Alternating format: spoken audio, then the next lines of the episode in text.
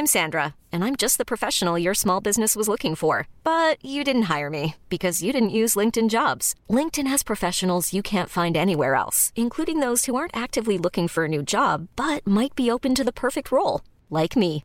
In a given month, over 70% of LinkedIn users don't visit other leading job sites. So if you're not looking on LinkedIn, you'll miss out on great candidates, like Sandra. Start hiring professionals like a professional. Post your free job on linkedin.com/achieve today.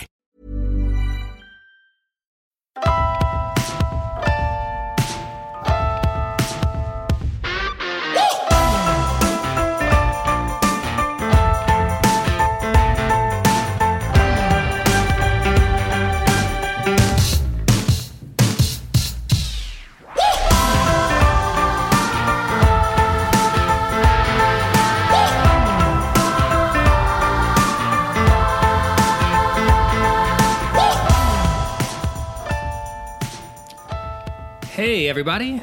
Good Sunday morning to you. I love our Sunday morning. Mm-hmm. Like, it's not going to be Sunday for you while you're listening, but for us, it's Sunday morning. Mm-hmm. This is Marriage and Martinis. I'm Adam. I'm Danielle. Mm-hmm. You're very good at that. Saying my name. Yeah.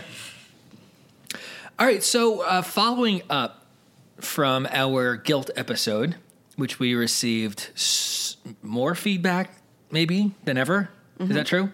Oh, yeah. Most downloaded episode for sure. Yeah. More feedback than ever. And yeah. Okay. So we're keeping it, you know, kind of on that same level just to round out that episode and how we plan to move forward mm-hmm. after the guilt episode. Mm-hmm. The moving forward episode. Mm-hmm. So yeah, so we're just gonna kind of talk about how we plan to do that, and hopefully we'll lighten it up a little bit later with some fun stuff. We'll get back into later. It's been a weird week. It has been a strange week for me. I don't know if you feel the same. It's been a weird week for me. Like, had you told me 6 months ago that I would be getting on a podcast and telling this kind of stuff. Mm-hmm. Even though when we started the podcast, I think we wanted to be honest and real and authentic. I don't think we really expected it to go to this level. Would you agree with that? Yeah. So from the guilt episode, that went back. I thought the fighting episode was kind of going to be the plateau. Not the plateau, but probably like the furthest we would go. You know what I mean? I thought we were going to keep more stuff private, and I have to say, as we've gone on as a podcast, I think I didn't expect to feel this connected to our community and feel this trusting and like that. I feel like I have a relationship now with so many of our listeners and a connection with so many of our listeners that. I feel like I talk about soft landing all the time about my friend Jody Utter, who says that all the time. I feel like it's like a soft landing place. Like, I feel safe saying these things to our listeners mm-hmm. and the feedback we get and the support. I'm grateful, but I also have the other side of it as I also see people we know in our life who I know listen. Right. And that's a little bit hard. Not that they're not supportive. They're completely supportive. But I think there's part of them that's like, well, why didn't you tell me this? Like, why did I find out about it on a podcast? Right. You know what I mean? That makes sense. Yeah, like why? But it's our – we have to say it when we're ready. And we have to – you know, it has nothing to do with I trust and love my friends so much. It was more just that I didn't want to tell it and retell it. And I was trying to respect your privacy. And I was trying to have us – be able to get over it on our own, and you'd have to tell it 10 times. I'd have to tell it 10 times, and you know, reflect on it 10 times every time you talk about it. Yeah, and a lot of my friends, their husbands are your friends, so it was also sort of like mm-hmm. Then they were going to go back and relay it to their husbands, and it wasn't fair. So the podcast, in some ways, was a good way for us to do it together in the way that we wanted to do it. And our friends could hear it that way, and our family, and whoever listens. Not family. Well, some of our family. Not listens. My family, right? But I told them no. So. You told them not to? Oh yeah. Who did you tell not to? I told everybody in my family. Like, You mean in general or just this episode? No, in general. Oh. Like, this podcast is not for you. I see. It's, you know. No, well, my sister and my brother-in-law, or our brother-in-law. Right. And, well, my mom didn't listen. But, yeah, we definitely have family members who listen, and we have best friends and stuff who listen and are very supportive of us. So. Well, the guilt episode was not only tough for the content, it was also tough because I felt like we were moving forward, and then we released it, and it all came back, and you had like a relapse about it, and you've been more distant since it was released than you were. Yeah, maybe it trenched up some stuff. 5 months since you and I discussed it. Right, but I also think that this, at least, I think that doing that episode made me see that we do need to get past it, that I can't just... We can't just go on the way things were and get past it. That something, like, stuff needs to happen to get past it. We can't just get past it acting like regularly and normally. And I think that's probably for most stuff with most couples. I think that something needs to happen. There needs to be a catalyst to get to a place of, like, maybe not even forgiveness, but moving forward. Mm-hmm. And I think that just living our lives regularly was sort of, in my mind, not giving it the emphasis it needed and deserved in order to have things change and move forward. Right. So that laid it all out on the table and made me see that maybe I need more than I was getting. Okay. Yeah. And that also I need to take some responsibility and... for myself, our kids, and for you, I also need to start to heal and try to give a chance for our relationship to be what I know it can be. Okay. So I need to release some of this anger and, you know, and be able to actually open myself up to being the marriage that we are without all the shit that's happened. Mm-hmm. You know, like, underneath all those layers, all that stuff... We really are a fantastic couple. Oh, I mean, look, that's why we're still here. Right. And but I need to get back to that. And, well, and in order to do that, I need to, like, open myself up to allowing us to move on. We've both had opportunities to get out, whether it be because I fucked up and you've had it and you're done, or I think about why I fucked up and maybe this isn't for me and I should leave. But we're both still here. So there's obviously a reason for that. What do you mean it's not for you? Like, that you should, like, you want to live a different kind of life. Like, yeah, if I really think hard about the, you know, the times that I've done stupid things, maybe because I don't want to be married. Is that true? Maybe do you think because that's true? Do I think what's true? That it's because you don't want to be married? No, I'm saying I had to reflect upon myself doing this research that I did for this episode, that I have to really think and look into myself, like, okay, so why did you do those things other than you didn't know what you were doing? Okay, is there something really deep inside of you that there's a reason? Mm-hmm. So that gave me an out to say, okay, you know what? Maybe it's because I don't want to be married. I didn't think this. I'm saying that could have been one of the things to look back and say, well, I'm doing those things because I want to live a single life and I want to live a whatever. And...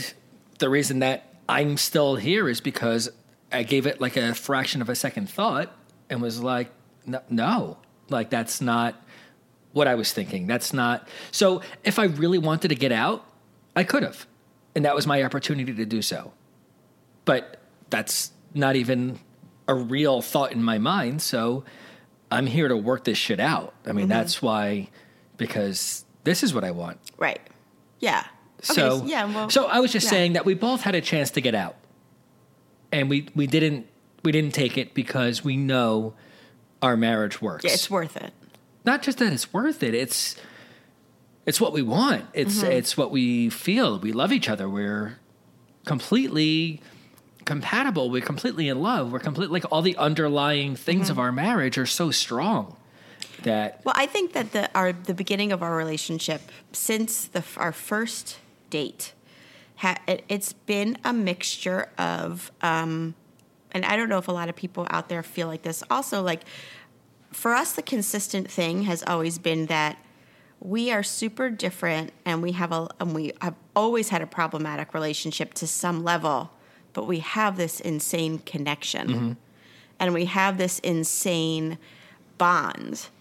And I think that we're such different people and have such, to the core, like, have such different, I don't want to say agendas, because we're both working towards the same goals, but the way we think and the way we act, and we have very different ways of going about, like, life. Well, yeah, I'm not spiritual. I'm not religious. I'm not all of that. But I really feel that we were brought back together for a reason. Mm. We dated. We spoke about this. People don't know our story. Okay. I mean, they know maybe a little bit that we dated in high school. Yeah, we probably mentioned it a little bit. Yeah, we'll have to go into it sometime. But yes, we did lose touch, and then we got back in touch. Yeah, it's a good story, by the way. It is a fun story. We should definitely talk about that. Absolutely. But so, yeah, we dated, didn't speak for 2 years, and reconnected. Dated is you felt me up for 2 weeks. I don't even think you felt me up. I was just trying to respect you. I was filling up my girlfriend at the time, not you. Exactly. Right. No, but I feel like we reconnected for a reason, for a purpose. And I think it was for both of us. Mm-hmm. There's a reason that we're still here. Yeah. Yeah, I always say, and I'll say it again, there's no other man I would want to spend my life with. I can think of 20 women. Did you put quotes around man? Oh. Like air quote man? No, there's no other man that I would want to.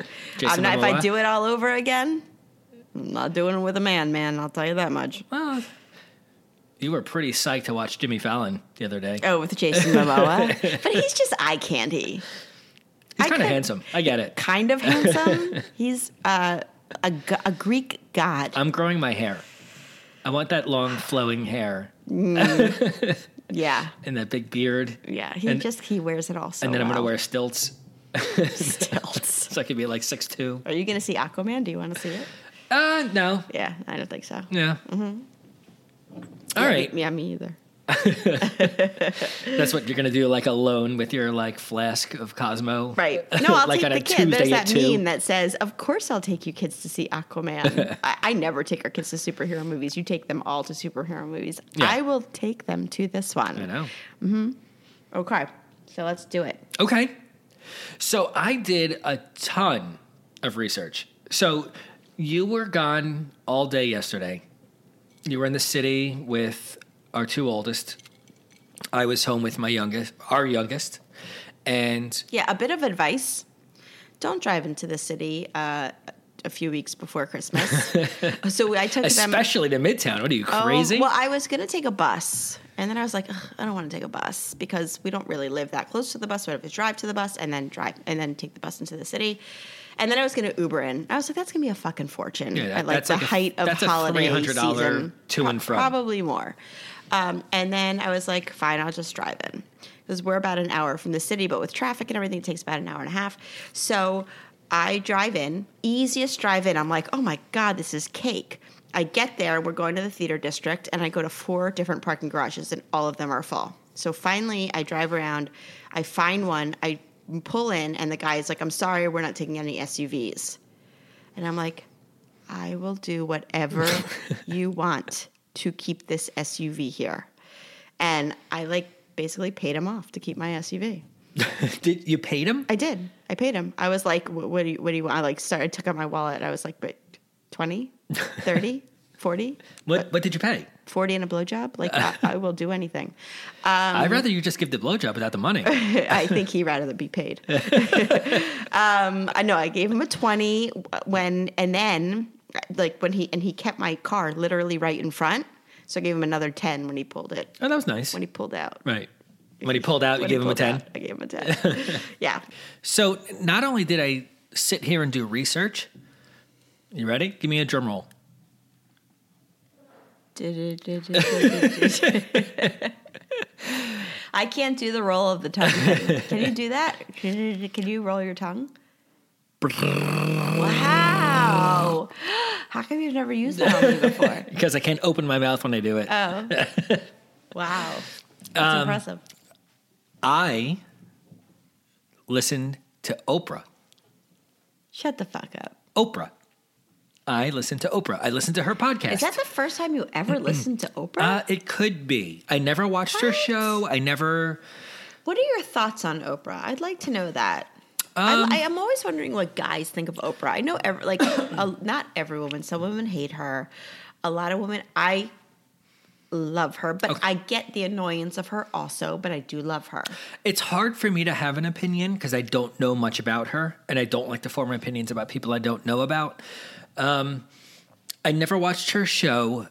There's all this talk about Oprah 2020, and I'm like, well, she's a talk show host. Okay. Not anymore. That's all I know of her. So no, she's like a world figure. She's not a talk show. Her talk show was what gave her her first platform. But right. She is a force of nature. Let me get. I'm sorry. Where I was going. Okay, good. Where was I going? That you were going to talk about Oprah 2020 or something? Yeah. See, it goes limp, my microphone. Okay, go ahead. So I was doing my research and I was listening to her podcast, which is a Oprah Soul Conversations. Yes. Soul Conversations? Mm-hmm. Something. All right, that's not all of it. But so there was a lot of really cool guests on there. And she had a really cool interview had nothing to do with what we're talking about, but it was with Michelle Obama. Oh, Oprah's Super Soul Conversations. Yeah, Super Soul, okay. So she was talking with Michelle Obama. Will you listen to that? Would I? Did you? I read some of it, and I listened to some of it. And all I gotta say is fucking Michelle Obama 2020, Oprah VP 2020. I think I need to add Michelle Obama to my laminated list. They are fucking awesome. Yeah. They are empowering women that I think this country needs. Oh my God, yeah. Look at you. I'm telling you, I did my shit. You really want me to forgive you. It's obvious. Wow. I get it. I like them. Did you hear Michelle Obama say, one of the things she said in the Super Soul conversation that I loved, and I don't know if this is in her book or not because I have not listened to it yet, but I will.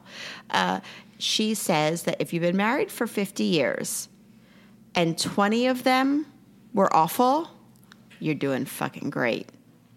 Well, that's awesome because we've had 20 first bad years, so we're going to have 30 awesome years. Damn. You were doing so well. You fucked it all up. I love that she said that. That was pretty cool. Yeah, but she's like, if you're married for 50 years and 20 of them suck and 30 of them are awesome, you're doing great. Yeah, I like that. I like it too. So I'm a supporter. I like them. But we're not talking about Michelle Obama as much as I do. Can I get you an Oprah t-shirt? No. Okay. So anyway, I listened to about 6 of her podcasts, episodes, and I came across one that I really related to, and I felt that kind of hit home for me. Even though it's completely unrelated, the underlying value of the episode relates to me. So she had this guy on, his name is Jay Williams, and I'm not a sports guy. I was when I was younger, but now, I don't watch sports very much. So I don't know about athletes. I don't know their names. So I never heard of this guy first. And I don't even know what year this was. But so Jay Williams was a Duke University basketball player. And he was he led them to championships that I think they haven't won in forever, or he was leading the team, right? So he was fucking awesome. And he was drafted as a rookie to the Chicago Bulls, right? So he had his first season with the Bulls. And not only that, he had MJ's locker. It's fucking awesome. Not that's Michael Jackson. Right. Thank Michael you. Jordan. Thank you for that. Yeah. Mm-hmm. So that's pressure, right? He had Michael Jordan's locker, right? And he's supposed to take them to the next level, which, I mean, the pressure is just what insane. Year did he join? That's what I said before. I don't know what year this was. Okay. I don't know. So in his contract, it states, you are not allowed to own or ride a motorcycle. However much later, he went out. Why? Because they're worried he'll get injured? Yeah. So you're in a contract with a team for X amount of dollars, millions of dollars. They don't want you taking risks. That's so interesting. I wonder what else you can't do. Like, can you go skiing? Can you know. Right, I bet. Right. You don't think about that stuff. Yeah. Right. So what did he do? He went out and bought a motorcycle. Knowing fully well that his contract said you cannot. Correct. Okay. And, of course, he crashed it. He completely destroyed his body, broke I don't even know what happened. Arms and legs, whatever it was. Oh, my God. He fucked his life. He crashed his motorcycle in his first year with the Bulls and destroyed his career. He was done. So he made a huge mistake and has to live now making those decisions that he made. Oprah says in their interview, your worst mistakes can be your best teachers. Makes sense.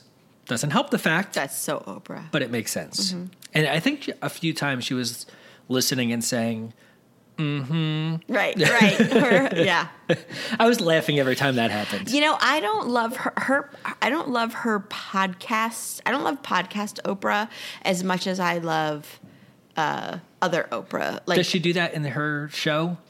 Yeah, I feel like she's so much more animated in her show than she is in her podcast. Well, you could see her. So no, because I feel like I listen to some podcasts with people who I know and love, and I can feel their spirit and I can feel their animation, and I don't feel like that as much with her in the podcast. Right. Although I bow down. She's Oprah. So, yeah. I'm Sandra, and I'm just the professional your small business was looking for. But you didn't hire me because you didn't use LinkedIn Jobs. LinkedIn has professionals you can't find anywhere else, including those who aren't actively looking for a new job, but might be open to the perfect role, like me. In a given month, over 70% of LinkedIn users don't visit other leading job sites. So if you're not looking on LinkedIn, you'll miss out on great candidates, like Sandra. Start hiring professionals like a professional. Post your free job on linkedin.com/achieve today. So Oprah, proceeds with the interview and says, all right, so what were you thinking? What were you thinking before you got on that bike? And Jay Williams says, I wasn't thinking at all. I just wasn't thinking. I made a huge mistake, and there was no thought behind it. But it was a conscious decision for him to get on the bike. It wasn't like somebody picked him up and put him on there. Like, a little bit, he needs to take responsibility for the fact that he got on the bike himself. He is taking responsibility for it. But when doing this thing that he did, all he can say is that I wasn't thinking. He was under so much stress, under so much pressure, under so much that you're not thinking straight. And he did something fucking stupid. And it destroyed his career. And like I said, he had Michael Jordan's fucking locker. Like, who gets that, And it was only 9 days later, the Bulls drafted somebody else, and he was done. Mm-hmm. He was out. Is he making money now? Is he okay? Obviously, he was making millions. He had it all. He was living the fucking dream. He was like 20, 21 maybe. I don't even know. I guess at 20 and 21... that's a mistake you expect people to make. Yeah, but I mean... But for real, like, I think that at 20 and 21, you make some big fucking mistakes in your life because you're between that adult but kid world. He made a lifelong choice, a lifelong career choice that ended it all for him. And he tried to make a comeback. He tried to come back to basketball. It didn't work out. He couldn't play. And he's an ESPN commentator now, and that's what he does. Why is that so bad? Not that it's so bad. I'm sure he's doing fine. It's like watching. He's not the guy you turn on the game to watch. He's the guy who talks about the game during the game. Okay. So it's sad. Right. And so does he regret his decision? Oh, yeah. Oh, totally. He does. Okay. One thing that Oprah said, which I liked. I like Oprah. Oh, my God. Yeah. You're turning me on. She says, our most devastating mistakes can serve as a master teacher for us. So in this time, in this circle of life, does that sound like Oprah? That sounds like Simba from The Lion King. In the circle of life, you can take this time laying on the pavement, in quotes, because literally he was laying on the pavement after he crashed his bike. Mm. But it can, who are you, Oprah? Mm-hmm. Mm-hmm. So he's literally laying on the pavement. For some of us, that means just laying on the pavement, like literally, like just at your wits' end and at your worst, to really figure out who you are. So it takes something like that to let yourself know who are you really. Like it, you have to reflect back on who am I? Like why should I have taken this opportunity and just gone with it, or should I just buckled under the pressure and buy the bike and crash? Like when you're laying there, I wonder how many people can pick out a moment in their life and think that that's like a defining moment where you think to yourself, that was the moment where I realized that I needed to like get my shit together. I can 3 times. Do you want to tell us or no? No, we did one. We did the guilt episode. So that's it. I'm just saying. I'm just saying there was 3 times. So that's one of those. I'm saying there's 3 times in my life where I was laying on the pavement. Oh, I can't wait to hear the other 2. So one of them you're saying is that night. Totally. Yeah. I was fucking laying on the pavement that night and realizing that I was at my worst. So you think that actual night you realized it? No. It wasn't. No. You think it's I'm looking back on it, realizing... So was it when I confronted you about it in July? No, it was the next day when I remembered what I did. I didn't need you to let me know that I was at my worst. I see. So the next day you realized it. Oh, yeah. Okay. Because I could think clearly the next day and realized shit. But if you realized it then, why didn't you come clean then? I was too embarrassed. I was too humiliated. It was just humiliation. Oh factor. Yeah, I couldn't. I was too. Mm-hmm. That's a hard thing to do. Mm. That's yes. Thank you, Oprah.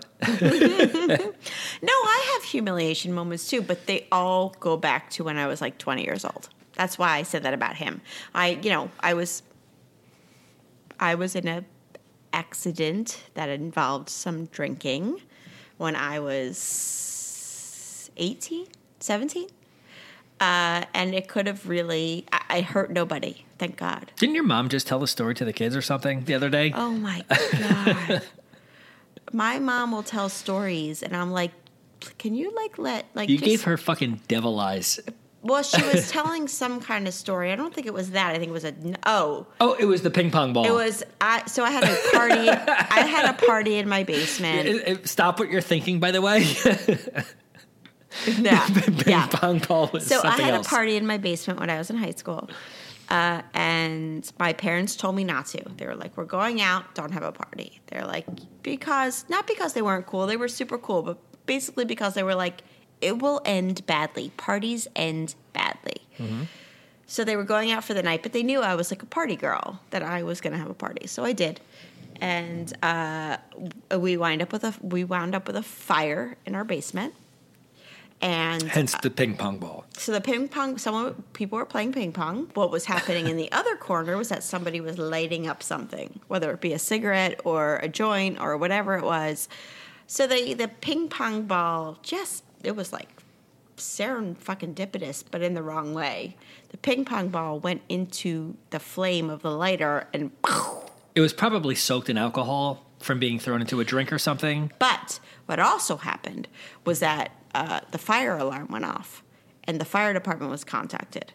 Mm-hmm. And you know that if a kid in your house under the age of 21 is drinking and the fire department comes or the police department comes, you're charged like a lot of fucking money for every child who's in your house. Yeah, you've got underage people in your house. You're responsible. So we contacted the fire department. We were like, no, it was a false alarm. Don't come.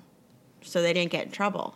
But they came home, and I had to tell my parents because it literally smelled like a ping pong ball had exploded in our basement. So my mom proceeds to fucking tell our kids this story the other day, and I'm like, "Are you kidding me? Like, you're gonna really?" Yeah. She thought it was hysterical. Well, now it is. No, 20 years ago. Yeah, no, my dad never thought it. No, he still doesn't think it. No, not your dad. No, but my mom, I think at the time, she thought it was hysterical. Probably. Mm-hmm. All right, so that was Jay Williams. That's done. So mm-hmm. I listened to Oprah, and I was impressed. I'm proud of you. So Oprah, I give you the thumbs up, rating, approval, because mm-hmm. You've been waiting for that. And Michelle Obama. Another one, I watched a few TED Talks. I do like me some TED Talks. Oh, my God. Yeah. I came across this Dr. Lanny Nielsen Zlupko. Sorry, I don't know how to pronounce her name. How do you spell the last name in case people want to look up? Is it her? Yeah. Zlupko. It was a TEDx talk, so it was a shorter TED Talk. Mm-hmm. And there wasn't so much that I took out of it, but there was just kind of one thing she said that I really liked and I related to and I kind of respected, where she said, moving past a problem doesn't mean we get to a place where we pretend it never happened. So that's part one. So if you're moving past a problem, you're never going to pretend that it never happened. You're just going to try to move past it and make it better, right? So I get that. And she says, if we do this right, moving past... All right, listen closely here. This gets a little weird. If we do this right, moving past a problem means that we are more strong, more whole, and more the person we were meant to be before the problem happened. Meaning, if we can get past problems and move forward, it makes us realize that we can be that person we were before shit happened. Or maybe I think better. Or, okay, fine. That person or better. Mm-hmm. So, yeah. No, you're right. Definitely better. Like, you're going to be more strong. You're going to be more whole as a person. You're going to be more the person you were before this happened. Mm-hmm. So I kind of like that. I kind of respected that. I didn't get much more out of it than that, of this talk, but I really liked it. And that's why I wrote it down to talk about here. Does that make sense to you? Yeah, I think so. I think that I think with everything we've gone through together, the house thing, the houses thing that we talk about in the Keeping Up with the Joneses episode, and we have a lot of instances in our history. We have never had a perfect relationship. We have always had a passionate relationship, which in some ways in my life, I've said before, and we said it in the fighting episode, I am a little bit of a bad girl, and I love the fact that you're a bad boy.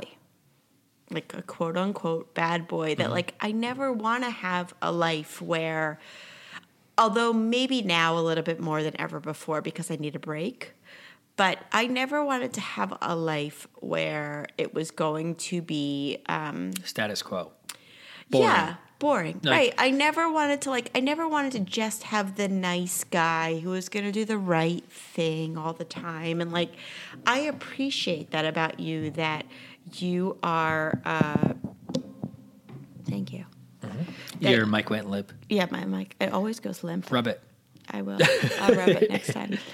I never, so I have to remember that to myself sometimes, too. I have to say to myself, listen, you would not be happy with the guy who would go back at 10 o'clock at night and just go to sleep and wake up the next morning and do the same thing all over. Like, I love that about you, that you keep my life fun and adventurous. Yeah. Yeah, to an extent. Right. I would like it to be maybe a level less. Right. But I need to remember that.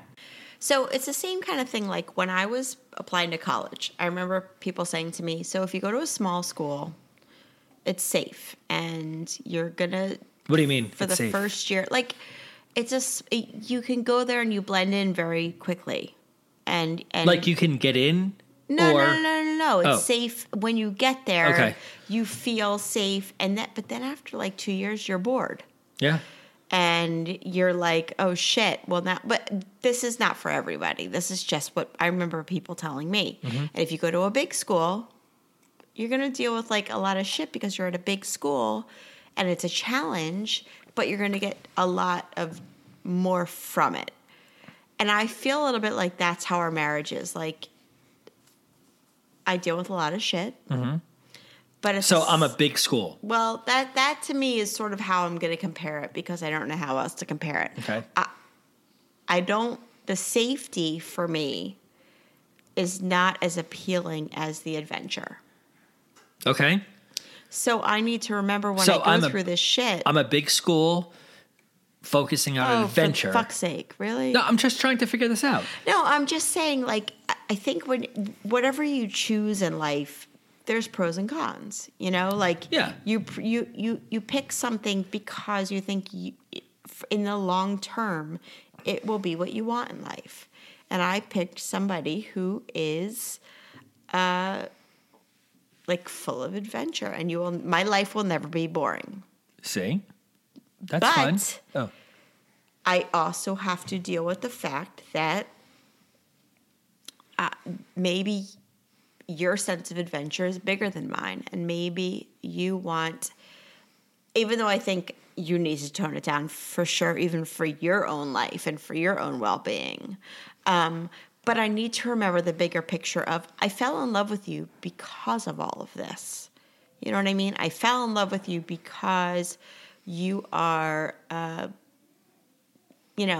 fun, charismatic, like never an ounce of boredom type of guy.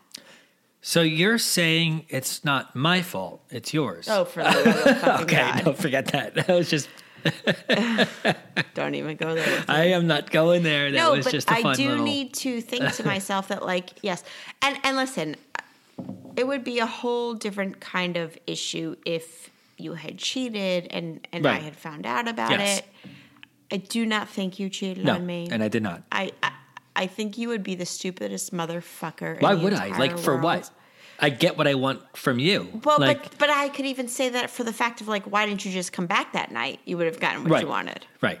Like, well, because if you had come back that night and been like, let's go to a strip club, I probably would have been like, okay. Yeah, but I didn't go out to go to a strip club mm-hmm. or to meet a woman mm-hmm. or I went to meet a friend at a bar, and it just so happens that the strip club's the only place open, and we sat at the bar. Yeah. Right. I'm not making excuses. I'm not mm-hmm. trying to make myself be better. It was just that was the place that we could go. That's it. Right. So no excuses. No, I'm not defending myself. I'm not, which brings me to my next point. Okay. By the way. So a little bit of the research that I did. So after I went through like 200 different blogs about how to like. Oh, God. What?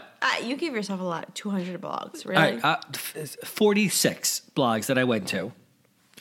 I made a list of things that I found most common throughout all of those blogs, where how to say you're sorry when you've hurt somebody you love. Okay, so I made my own list based upon what I saw throughout these different blogs and articles and everything. So number one, it was admit your mistakes. I checked that. Mm-hmm. I've done that. Mm-hmm. I've admitted it. I've come out with it, and it's done. I did it. I kind of forced you to do that, but okay. Yes, you did it. You did force mm-hmm. me to do it, mm-hmm. but I did it so I could check it off. Yeah, like I wonder where we would be if that hadn't happened. I'm not saying I give myself credit for doing that, but something happened and I did it. Do you think had I not gave you that ultimatum of I will get a private investigator, and if I find out that you were there, I will divorce you, mm-hmm. I don't know, that scared the shit out of you, mm-hmm. do you think you would have eventually come out on your own? You do. I do. Oh. It was fucking eating me alive. Really? It didn't seem like it was eating me alive. Because I couldn't, I got to a point where I just couldn't fucking hold it in any, like, timing was perfect that you spoke to me about this, and I had to say it. I couldn't hold it anymore. I mean, this is the reason I'm on fucking Zoloft, because I can't, like, I did it to myself. My own guilt is just fucking eating me alive, and I had to say something. I'm okay with that. Yeah. Okay. So if you had not said something to me, yeah, not the next day, but eventually I would have had to say something. Really? Yeah. I have a little trouble believing that. But I can understand that. No, I understand that, but it was painful. Like, why after 6 months, all of a sudden, would you have like come forward? Well, maybe it was a year. Maybe it would have been a year. I don't know what the date would be, but it was just hurting me so much. Did you think that if you opened up to me, I would leave you? Is that what you were worried about? Well, number one, I was completely humiliated because I'm asking this on behalf of so many couples who deal with similar stuff. No, totally. I was completely humiliated, so I didn't want to even talk about it. I was embarrassed to talk to you about it, but that's the biggest part. I was embarrassed. Mm-hmm. So that's the biggest thing holding me back from talking to you about it. So, but it got to a point where it was just too much for me and I couldn't hold it in. And I was so happy when you said that to me about giving me the ultimatum where like, I need to tell you now. And I was so happy because I could finally just be like, this is what happened. Mm-hmm. So I admitted my mistakes because of your ultimatum, but eventually I probably would have done it anyway. So I checked that. Number two, acknowledge you've hurt your spouse. I checked that too. I completely acknowledge the fact that you are completely hurt and devastated. And I think I've shown you that I understand that. Can you agree or no? Yeah. Oh, yeah. I think you know that you hurt me. Okay. So that's step two. And there's nothing else to get into that one other than I acknowledge the fact that you've been hurt. Number three, show your spouse you're sorry.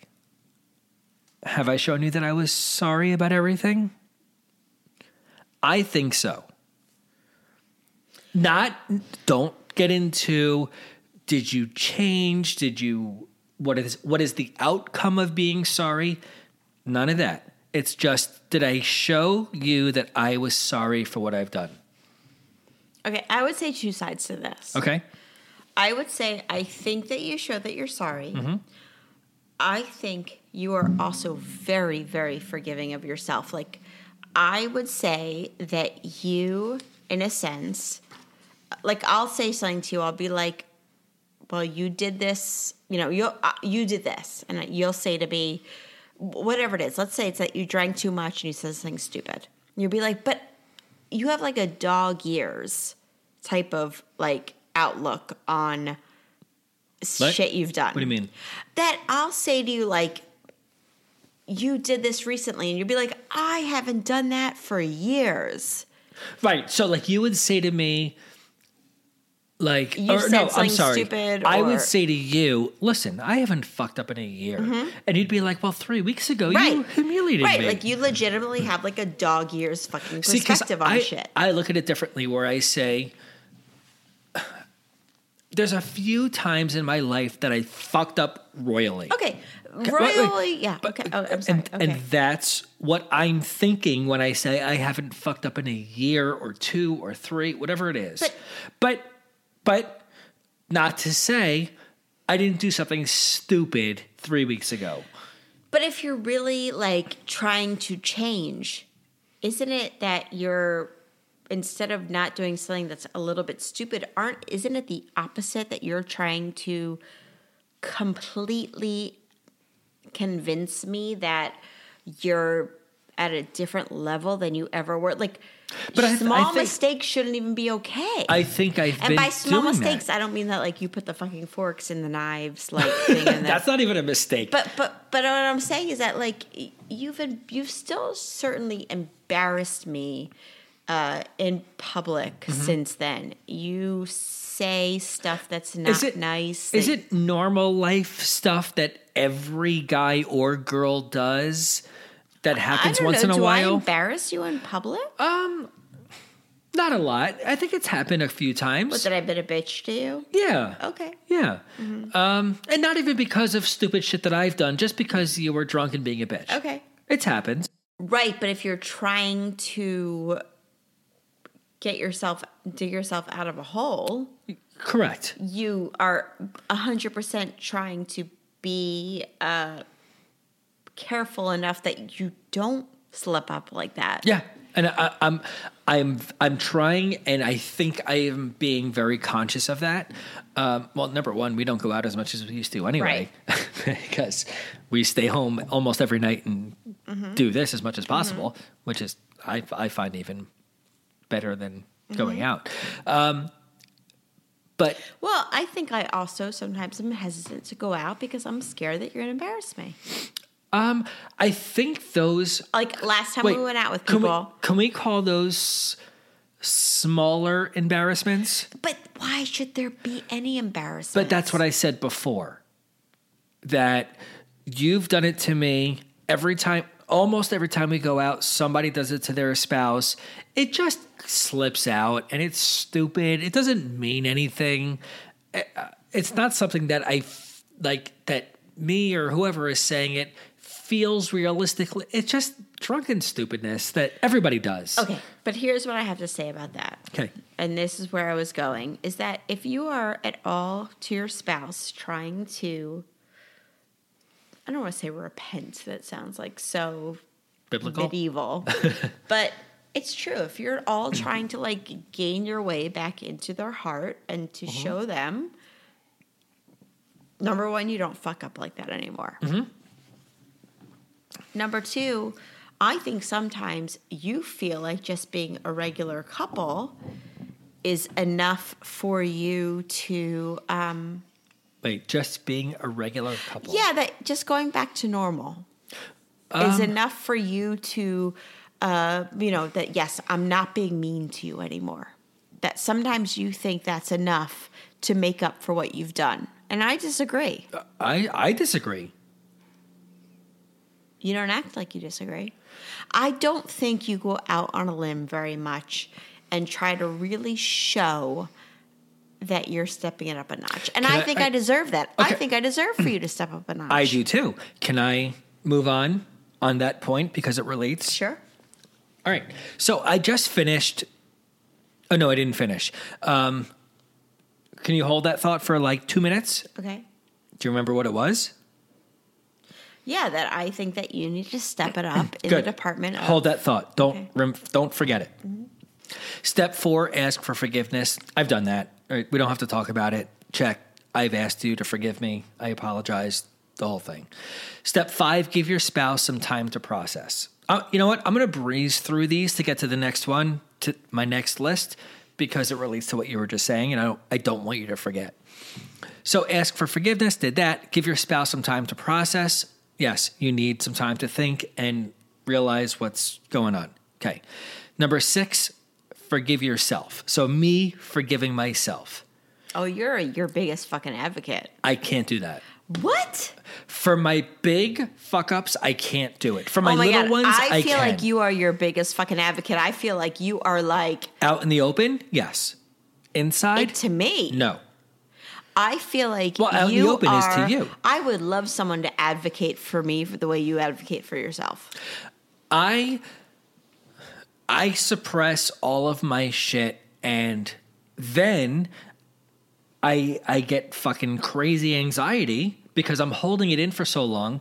Like not even 3 weeks ago, I came to you like I need help. I'm shaking. I don't sleep. I know, but I'm over all that. Okay, I know. That you cause your own but that's my issues, point. I know. And then I have to deal with you causing your own issues and you being an asshole. And then I have to not only deal with you being an asshole, but try to make you feel better about being an asshole. Correct. What? No. So I can't forgive myself for the big stuff. And I will never forgive myself, number one, until you can forgive me, and after that, it'll still take me time to forgive myself.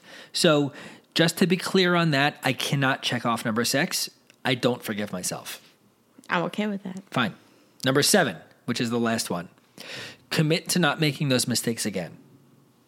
And that's checked. Done. I will never fuck up again. Mm-hmm. Yes, will I say stupid things from time to time? Like... Oh, I don't listen. It's going to happen. Okay.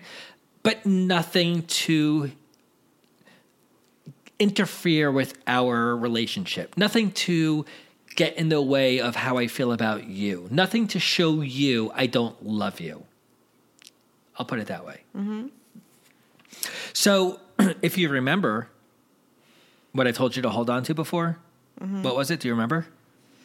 Yeah, that you are... What did you say? Told you not to forget it. Did you write it down? No. Okay. All right. So we just did how to say you're sorry when you've hurt somebody you love. Now we're moving on to how do you repair your relationship after? Okay. So that whole first part was just how do you say you're sorry? Right? This is, okay, after you've done that, how do you repair the relationship? Okay. So I spoke about this before a little bit, where number one was I came up with, decide what do you really want? I'm talking to myself. Looking inward, what do you want? Why did you do this? Why did you fuck up? What led you to this? Why do you want to stay married? Do you want to not be married? Do you want to be single? So the reason I'm here and you're here is because we both know this is what we want. I want this so bad. Mm-hmm. So bad. Even when we're on a budget, we still deserve nice things. Quince is a place to scoop up stunning high-end goods for 50 to 80% less than similar brands. They have buttery soft cashmere sweaters starting at $50, luxurious Italian leather bags, and so much more. Plus, Quince only works with factories that use safe, ethical, and responsible manufacturing.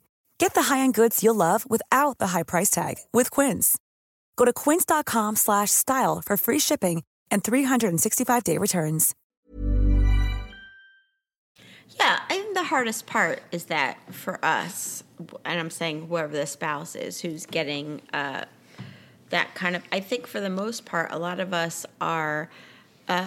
we're saying to ourselves, like, we want to be that for you. I know, and I know that. Right. And that's part of my decision. Not decision, that's a bad word. Part of my thought process is, I've got this wife who will fucking do anything that I want. Right. And happily do right. it. Not, exactly. like, bowing down to me to, like... Well, that's what's the problem. Is right? that, like, in a lot of the things that I've researched, they say... okay, well, what are you doing to lead your husband to do this? And nothing. Right. Well, that's what I say to myself is like, I understand that because I understand that there are women who will not put out for their husbands. Mm-hmm. And I know women like that who are like, I just don't have a sex drive. And that's not me. I've always been very on board with anything. I think your sex drive is stronger than mine. Yes. And lately, even... more so, but I don't want you involved. It's true. Well, like I have no interest in you being part of that. I know. Yeah. I've noticed that. Yeah. And I'm doing just fine. Okay. So check. I know what I want. I think we know what we want. I check that off. Number two, take complete responsibility for your part and apologize sincerely. I mean, I've apologized up and down. I've begged for forgiveness, and I think I can check that off. Like, I know it's my fault. I've taken complete responsibility for everything that's happened, and I've apologized. So without even discussion, there's no need for it. I checked that. I've done that. Okay? Yes? No? Yeah. If you disagree... chime in. Yes, I think all of these things you've done, I think you need to understand that you need to step it up another level. But we're not there. Okay. No, we're just talking about that one sentence. Mm-hmm. Number three, accept that you might be punishing me for a while. Oh, I like this one. Yeah. And... oh, I like that. Who said that? I made a note about this. Let's get a t-shirt with that. Where I said... as much as I hate, can I say this again? I hate that you need your space. It drives me fucking crazy. But why? When all you wanted was space at those times. The times that you've fucked up is you going away from me. Correct. So that you I'm could not saying... have... But it doesn't make any sense because... I'm not saying it makes sense. For any guy who does this or girl or whatever, you... at that moment could have us. I know. And you choose something else. So you mess up, and then it's like, holy shit, now you're driving me crazy with the space that you need to think about things and to understand what's going on. But I can't punish you for that because it's my fault. And I hate that you're not giving me the love and attention that I want and need. That I usually give you. That you usually give me. Mm-hmm. And it drives me fucking crazy. Good, I love that. And then... Awesome. And then... This is my thoughts, by the way. This is not taken from something else. I can't cling to you during this time. And I try to. And I've realized that I've been trying to cling to you and hug you and love you. And yeah, that's what happens. It can't happen. Mm-hmm. And I... fucking hate it. All I want to do is hug and kiss you, and I can't. And you'll hug me sometimes, and I'll like half hug you back. You hugged the other night. I went to hug you, and you patted me on the back because I'm there for you. I know why. Right. I know why. Right. I don't even need to say it. Everybody knows why. Yeah. All right. So acceptance of the punishment. Yeah, I accept it, but I fucking hate it. Mm-hmm. All right. Relating to that, give you time for the space that you need to forgive me. So that's kind of the same thing. Just like I can't cling to you. I can't pretend things are okay. I just have to give you time. That's it. Number 5, avoid becoming defensive. I don't even think you need to give me time. What do you mean? Think if you stepped it up a notch and like treated me like I was a fucking queen and gave me my confidence back, I would get over it a lot quicker. Okay. No, you say that, but I say it. I think I hint to you all the time. I'm like, take me away to New York or do something that shows me that, you know, you want to be with me or, you know, here's the problem from my perspective, and this is where I have to go in, is that on behalf of... I can only speak on behalf of women. I can't speak on behalf of men.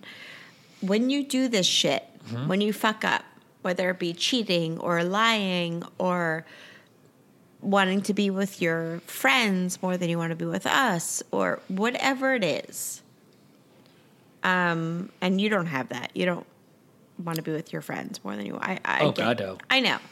You have a very specific, different kind of, fuck up. But you need to understand that you lower our confidence every time you do that. And we're self-conscious beings to begin with. Yep, yes, you are. Yeah. And then you guys get annoyed at our lack of self-confidence, but you need to realize that you have done that to us. Yeah, that makes sense. That totally makes sense. Yeah. I get that. So then you guys get annoyed with us for, they're so annoying that they want to hear that they look good or... All right, so that was my list, my research, everything I've done, everything I've been thinking. You did great. I really had like a soul searching. Yes. I appreciate all of it. You probably have some more stuff. Mm-hmm. Before we get into that, I want to close out my statement. With a trip to Hawaii, everyone. No, we'll be staying at a resort in Kauai for 7 nights and 8 days. You've won. Yeah. You chose to win number 2. What did I win? Yeah. I want to know what I won from all the fucking bullshit. What did I win? All right. Here's what you won. If I just won you, it's not enough. I don't give a shit. No, this is not about a prize. This is about... I mean, it could be. My closing argument here is I, Adam Silverstein, promise to never fuck up again. Mm-hmm. I promise I will never fuck up again. But what? Well, in the big term. In the big term. Right. Yeah, I'm going to be stupid once in a while. So are you, and so is everybody else. Okay. I will never fuck up. If you were stupid in the small sense... That's all I'm going to be. Okay, but that would never have ever been a problem. Right, and it will never be a problem again. Right, okay. But I have a request from you. If that's okay with you. Depends what it is. I demand you to give me... That's not a request. To give me permission to ask you this. Okay. Do you follow that? You demand me to request, yes, something like that. Mm-hmm. Let's hear it. All right. No more of Danielle Silverstein getting drunk and ripping me like four assholes. Mm. You've destroyed me recently, like to no end, like to the extent of, so good, of what I've done. Feels so good. I am not excusing myself of anything. You've said things to me that are just as bad as the things that I've done to you. Oh, come on. You've destroyed me, my ego, my self-being, my... Okay, fine, not just as bad. In response emotionally, you have turned me inside out, upside down, backwards and forwards. You went beyond. You know that, because this morning you apologized to me about being so mean to me. I said I'm sorry for being so mean to you. You were I know why I do it. Mean. You were beyond. Okay. Let's go into this. Okay. Here's this, okay? And I love you so much. Mm-hmm. I don't think I'll ever kill you. I'm not making any promises. Just make it painless. Oh, no. God, no. That's bullshit. Why would I ever? I get annoyed in movies when, like, guys or girls are assholes and they get a painless death. What? No, thank you. Before you get into your... you, it's going to be super painful. Before you get into your thing, my only request is, here's my negotiation. You don't get to negotiate. I will never... You're like a hostile terrorist. I will never... do anything to humiliate you again or disrespect you again. You better be real fucking careful then, because you do that real easily. You will never speak to me again. And I've heard it all. I've heard every feeling. I don't think I need to agree to that. I don't. So you feel like you need to speak to me like that again? I just don't think I need to make the same kind of promises that you do. I disagree. I think I don't need to make any promises to you. I never did anything wrong. After what you've said to me, you think you ever need to say those things again? That I'm going to leave you and stuff, or that you should pack your bags? It was even worse than that. You might not even remember. It's all caused by you, though. Yeah, but you took it further. And you went to, like, myself being, like... Good. I don't think I agree with that. I deserve things you've said to me. I deserve it. Mm-hmm. I get it. I think you took it to the next level. Okay. I don't want you to ever do that again. Here's where I'm going to go with this. I just want to say... This is where I'm going with this. Okay. I just don't want you to ever do that again. And I will never do what I've done again. I'm not making any promises. It depends how you behave. My goal in life right now is happy wife, happy life. That's my goal. Mm-hmm. But people shouldn't lose sight of that. Like, that is for real. That's not a joke. Everything we do is for our families. Yeah. And girls, by the way, if you're not in a situation, happy husband, happy life. But I think that's... But I don't think that's... I think there's a whole reason that's not a saying. Well, because it doesn't rhyme. I think it's also because naturally we want a happy family. Like, that's what we're trying to do. I'm not saying everybody. I know women fuck up too. We all do it.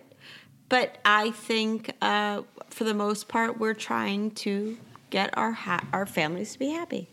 I do. Yeah, I like that. But you have that. I want that. Okay, so fucking show it. Done. Okay. I have some... All right. These are not as random as they're going to seem. Mm-hmm. Just a little bonus content here for the episode. Some celebrity apologies. And there's a reason I chose some of these. Okay? So the first one is Tiger Woods. Oh, God. I'll leave it to you to compare yourself to Tiger Woods. I did not compare myself. Okay. Quote, I have let my family down, and I regret those transgressions with all of my heart. I convince myself that normal rules don't apply. I ask you to one day find room in your heart to believe in me again. Who's telling you? The public? That was Tiger Woods, his quote for his apology. He's an asshole. Okay. So I fucking hate him. I chose that one because that's completely a written bullshit apology by a publicist who is like, you need to say this or else you're never going to be anything again. Well, he's obviously like some kind of addict. He's like a sex addict, and he needs to figure it all out. I chose that one because I would never feel an apology. You would never have a publicist write your thank you. I would never have an apology like that because it's just so scripted. It's so stupid. Like, it doesn't, there's no heart. There's no feeling behind it. There's no, like. He fucked up too. He had a hot big wife. Time.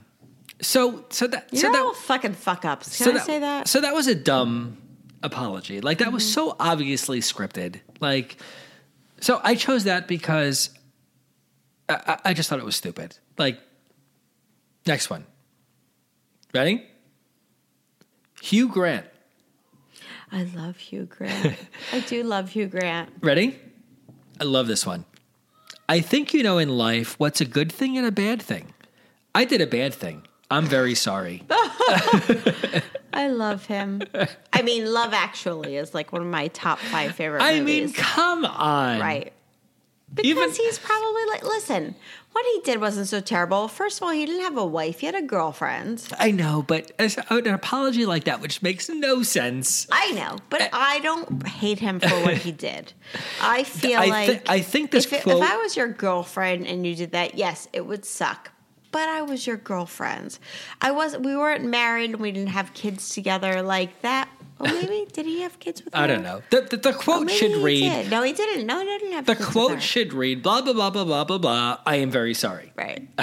Right. Next one. Right. But I like that he did that because he's kind of like, what fucking business is it of yours? Right. Like a fuck you of apologies. This one's fun. Okay. David Letterman. Oh, the beard ban. Do you like his new beard? I don't care. Oh. She has been horribly hurt by my behavior. And when something happens like that, if you hurt a person and it's your responsibility, you try to fix it. So let me tell you, folks, I got my work cut out for me. It's like, who? His wife has been hurt by it? Yeah, because he was fucking banging girls in his dressing room for... It, like, really, I got my work cut out for, like, make a joke of the shit you've done. Right. So I chose that one just because he's probably an arrogant fucking asshole. I don't know him. I never watched the show. You don't know him personally. You never was at his house. I don't know anything about him. But just reading this, he's obviously an arrogant asshole who doesn't give a shit. Right. All right, so what's your apology? Let's hear it. Wait, I have a few more. Oh. Christian Bale. Oh. Okay. And I chose this one because I loved it. Oh. And I relate to it. Oh. Yep. I'm going to listen. So this is not a joke of one. This is a real one that I respect. Oh. Yep. Did he write it himself? I know I have been a potty mouth. Everyone knows that now. I have no confusion whatsoever. I was out of order beyond belief. I was way out of order. I acted like a punk. I regret that, and there is nobody that has heard that tape that has been hit harder than me.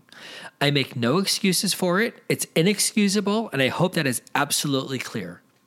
What did he do?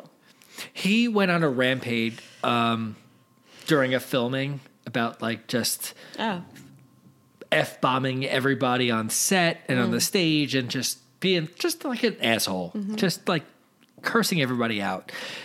And I like when I read that one, I feel it. Like I don't feel like that's like the Tiger Woods where somebody wrote it for you and somebody like I feel like I think Tiger Woods is an asshole. Yeah. So like I feel that one for Christian Bale and it relates to me too. Like where, I was a punk and I did stupid shit. I know I did.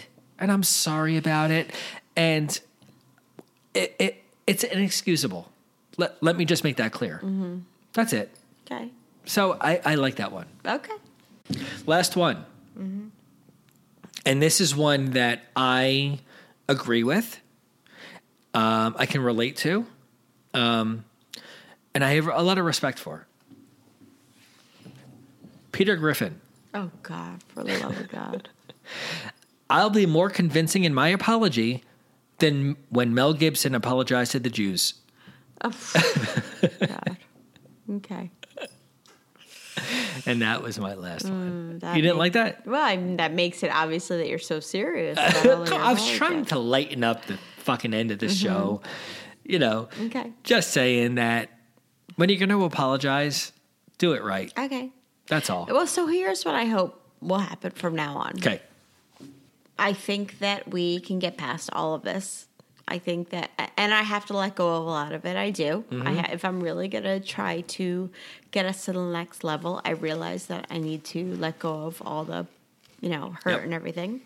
I hope you'll realize and get to a point when you're drinking that you'll stop and say, if I keep going, I'm just going to be a complete embarrassment to myself and my wife. Yes. I'm not. I'm just saying. No, I'm agreeing. Okay. Like I'm acknowledging. But I really hope that you'll be able to, at a certain point, stop. I know how hard it is to stop. That when you get to a certain point drinking, that you will not cross over to the dark side. Yep. That you will stay in the Done. I hope that you'll understand and value what you have and realize from now on, and treat this relationship like a porcelain fucking vase. Mm-hmm. And that's why I did all of this research and soul searching, and I that's why I'm talking on this podcast about it. Again, it's over. Yeah, I know. There's no putting it back together, right? Yep. Like I'm 41. I'm done.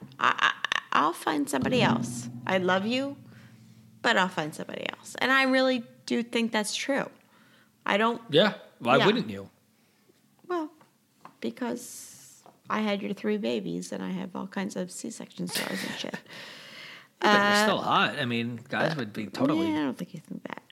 I hope you think about what our kids see and how I'm their mom, and ultimately, they're going to be old enough to realize that when you treat me like shit, that's not something that they're going to forget. I think the last thing is that I don't want to live unhappily. I realize what happens with that. I've been living unhappily with us for like a bunch of months, and I realize that, number one, it's exhausting. I don't sleep well. I don't, like, my eating is terrible. I don't have much of a sex drive. Everything you've done has affected every part of my being, but I can't allow that to be the case. I need to take care of myself and not let that all take over how I live. So I need to work on that. Mm-hmm. And it's exhausting to focus on that. I want to focus on the better things. And I love who we are when we're good. Okay. I am more concerned about us first. Okay. Kids come second. So without a healthy relationship between us, we can't have kids. I agree. That get it. So should we close this out? Yeah. I mean, it's 2 hours, so. No, we're going to edit some of this out. This was attempt number 3. I think this went well. Mm-hmm. Parts 1 and 2, not so much. It was very hard. It was a very hard. It was a hard week. First, like I said, it was a weird week for us. So, but we love you all for being so supportive. Yeah. Mm-hmm. All right. So let's just be done. Close this out. Well, sure, but go to our website. Okay. Go to marriageandmartinis.com. Go to the forum. I've been talking to some people. Not actually, even just the forum. I'm buy still... some gifts. Buy some gifts. The holidays are here. Mm-hmm. Buy some gifts. Mm-hmm. Bonus content is coming. Don't even talk about it until it's here. Email us, marriageandmartinis@gmail.com. Write and see Danielle at Instagram and Facebook and Twitter. And subscribe, rate and review. Yeah, it really helps. Sure if you guys enjoy this, do all these things just because it helps us move forward and we can keep doing this.